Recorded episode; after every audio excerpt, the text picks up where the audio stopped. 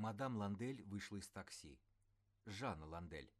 До дома на улице Жекоп, где располагалась ее с Анри квартира, было не больше 30 шагов. Жанна с упоением вдыхала мартовский аромат персиковых десертов, что предательски смешивались с местным кислородом сквозь дверцы крохотной кондитерской. Мадам Ландель пребывала в прекрасном расположении духа, что случалось достаточно редко. Сегодня мадам Ландель сделает все возможное, чтобы ничто и никто не смог помешать ее единовременному маленькому счастью. Правда, тупая боль и синяки на правом боку периодически напоминали о себе набегами, но Жанна принципиально решила не обращать на это внимания. В конце концов, страстный секс всегда нес в себе побочные эффекты. Парижский округ Люксембург, в котором они жили с Анри последние 10 лет, был для Жанны больше, чем география. Парижский округ Люксембург, в котором они с Анри жили последние 10 лет, был для Жанны больше, чем география. Еще 20 лет назад, когда а... еще 20 лет назад, когда Анри первый раз приехал в Россию, он с необычайным воодушевлением рассказывал Жанне о том, где они будут жить. А жить они по плану Анри должны были исключительно в округе Люксембург. Правда, если Анри нравился этот округ с точки зрения архитектуры, исторической значимости и наличия престижных учебных заведений, то Жанне округ нравился прежде всего из-за большого количества мелких кафешек и бистро, которые в ее представлении маленькой девочки из России и явились настоящей гордостью Парижа. В первые ее в первые ее годы жизни во Франции Анри стал ее верным гидом и проводником в тонкостях новой жизни – Именно он уничтожил на корню ее боязнь большого европейского города и буквально огнем выжег ее милую провинциальность и веру в людей, дав взамен раскрепощенность в сексе и стремление к экспериментам в постели и далеко и, и далеко за ее пределами. Поднимаясь по гладким ступеням на свой третий этаж, Жанна вспомнила ту первую ночь с Анри. Он приехал в ее небольшой город в командировку по делам компании, работающей субподрядчиком у Министерства энергетики Франции. В те годы, как водится в стране, переживающий упадок, принимающая российская сторона часто использовала рабский и бесплатный труд студентов-переводчиков из местного вуза. Для последних встреча с настоящим иностранцем была сродни культурной революции, подчас плавно переходящей в сексуальную. Французский язык в местном вузе изучали в основном редкоземельные девушки, поэтому каждому новоприбив... Поэтому каждому новоприбывшему французу местные власти представляли 20-летних фемин, от которых у иностранцев часто сносило голову. Местные переводчицы были готовы работать абсолютно бесплатно, им за счастье было просто пообщаться с носителем языка, тонкости которого они изучали несколько лет. Анри попросил тогда сопроводить его в местный ночной клуб. В то время в городе, где отбывала свою молодость Жанна, ночной клуб был в единственном числе. Клубом его можно было назвать условно. Утром и днем он работал как кинотеатр, но к девяти вечера его холл преображался. На бетонный пол с гранитными вкраплениями становились на бетонный пол с гранитными вкраплениями ставились пластиковые столы и стулья – подчас разного цвета, что придавало месту особый шик. Кафе кинотеатра Кафе кинотеатра волшебным образом трансформировалось в барную стойку, за которой бармен Владимир, подобно волшебнику из далекой страны Оз, смешивал различные напитки из жидкостей всех цветов радуги. Удивительным было то, что никто не умирал после их употребления, несмотря на то, что происхождение сих напитков в большей части было весьма сомнительно. В то время, а это была середина 90-х, люди были рады любым коктейлям, и их не очень заботили последствия. Такое было время. Все боялись не пробовать то, что пробовали другие, что еще вчера было известно лишь по фрагментам фильмов в прокуренных видеосалонах. Все жили так, словно кто-то знающий сказал о том, что их жизнь оборвется спустя пару часов. Поэтому слова «предосторожность» и «сомнение» напрочь уходили из активного использования. Анри был настойчив. Еще днем они с Жанной объездили несколько местных фирм, которые пытались работать в сфере энергетики. Фирма Анри пыталась выйти на российский рынок, предварительно найдя местного партнера. Встречи в этих офисах были похожи словно ксерокопии. Как только перед Анри и представителями местной администрации открывались двери этих компаний, так сразу из ниоткуда возникали два или три сотрудника в цветных двубортных пиджаках с подобострастной улыбкой, предлагая проследовать к столу. Задача Анри была провести оценку состояния фирмы. Все отчеты он незамедлительно в ежедневном режиме отправлял своему боссу в Париж, где правление компании должно было определиться с выбором партнера. Ему не очень нравилась эта улыбка встречающих его. Обычно они слегка выгибали шею, склоняясь в средневековом реверансе, и произносили одну и ту же фразу «Просим отобедать».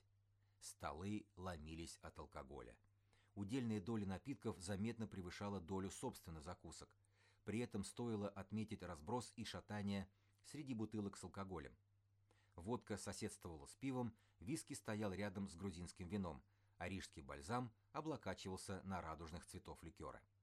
Жанна как могла переводила молодому человеку тосты про единение наций, вечную дружбу между российским и французским народами, за вечное окно в Париж, за посещение Ниццы и Марселя.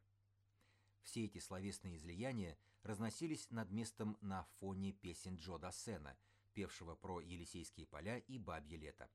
Никто толком не мог объяснить, почему звук доносился из-под стола. После третьего раунда деловых переговоров Анри стало не по себе. Слишком много алкоголя на один взятый организм. Он заплетающимся языком сказал Жанне, что не может больше пить и попросил ее придумать какую-нибудь отговорку для встречающих. Обидеть своих возможных российских партнеров Анри хотелось меньше всего, но пелена перед глазами и полное отсутствие продвижения в собственных переговорах умоляли его покончить с этими изнурительными алкогольными турами и вернуться в гостиницу. Анри хотел спать. В таком режиме он работал уже третий день, и отчеты, что он обязан был отправлять на родину, становились все более общими и содержащими минимум информации. Молодой француз еще понимал, что эта вынужденная интоксикация могла закончиться плачевно. Он собрал остатки сил и жалобно посмотрел на Жанну. Она поняла, что положение становится безвыходным и твердо произнесла. «Месье Ландель Месье Ландель любезно просит его извинить и предлагает закончить переговоры завтра. Лица местных энергетиков вытянулись, елейные речи в тот же час прекратились, а двое сопровождающих из администрации в мгновение ока погрустнели. Повестка дня не предполагала столь стремительного окончания переговорного процесса. Это был всего лишь третий офис, третий обеденный стол, третья алкогольная батарея. Все только имели все только имело все шансы на благополучное развитие, как не успев толком начаться. Грозило бесславно завершиться очередным Ватерлоу. А француз явно сдавался. Это было видно уже затуманенным глазом. Месье Ландель любезно просит его извинить и предлагает закончить переговоры завтра, на сей раз примирительным.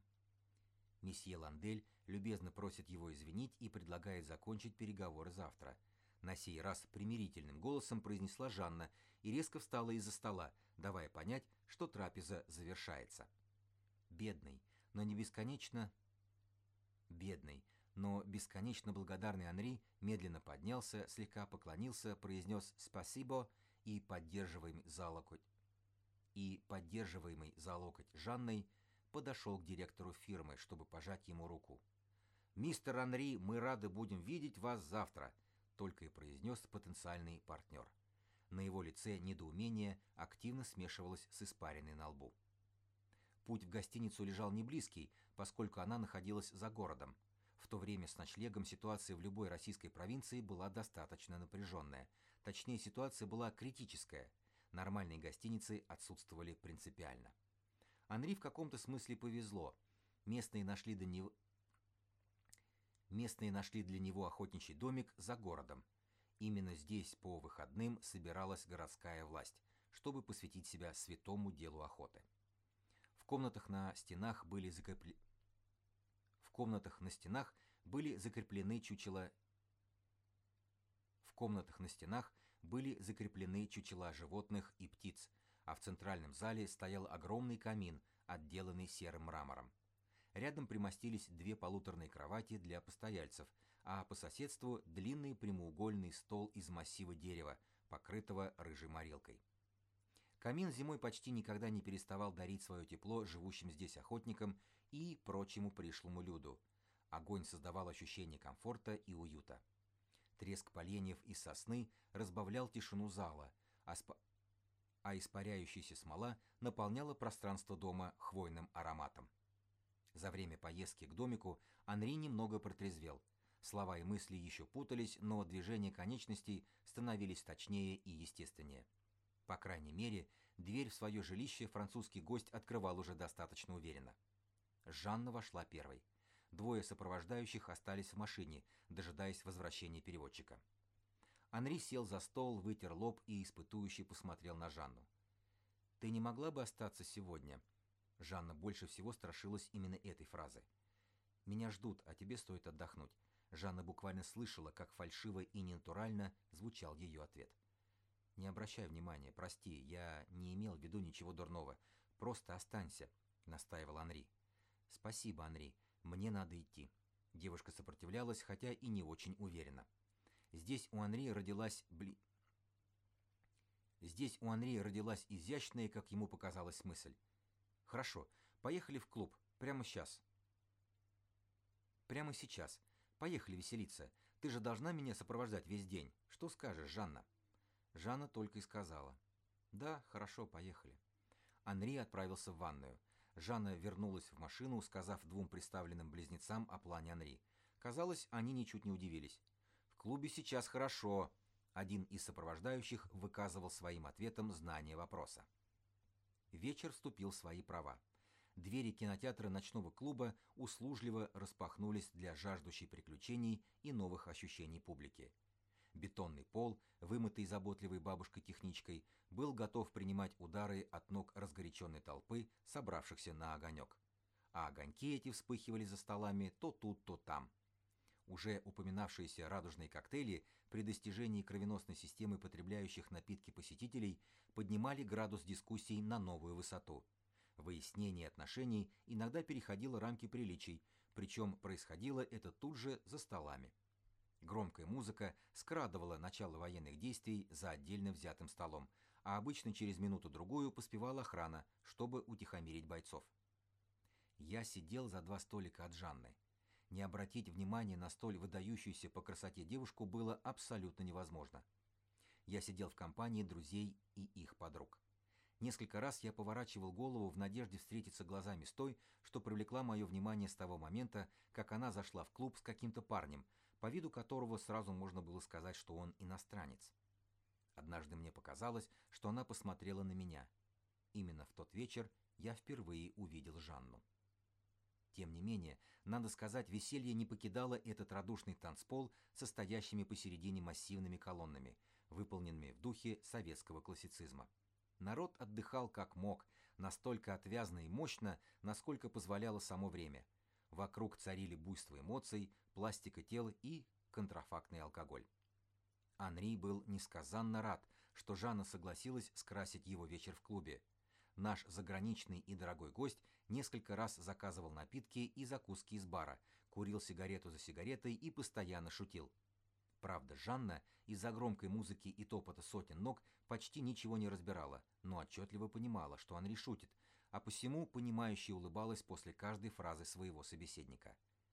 Диджей вскинул руки, поднес микрофон к рту и язычным голосом возвестил об окончании вечера. Несколько часов пролетели гораздо быстрее, чем можно было ожидать. Они вышли на улицу и чуть поодаль увидели машину, присланную администрацией, но на сей раз с одним водителем. Анри с Жанной протиснулись на заднее сиденье, и гордость отечественного автопрома «Волга» тронулась с места. До самого охотничьего домика они молчали. Лишь на самом подъезде Анри взял руку Жанны и чуть сжал ее. Девушка не сопротивлялась. «Поезжайте, я останусь сегодня здесь», — прерывающимся голосом Жанна дала напутствие водителю. Тот, не скрывая презрения, пожал плечами и, не сказав ни слова в ответ, нажал на педаль газа, растворившись в темноте ночи.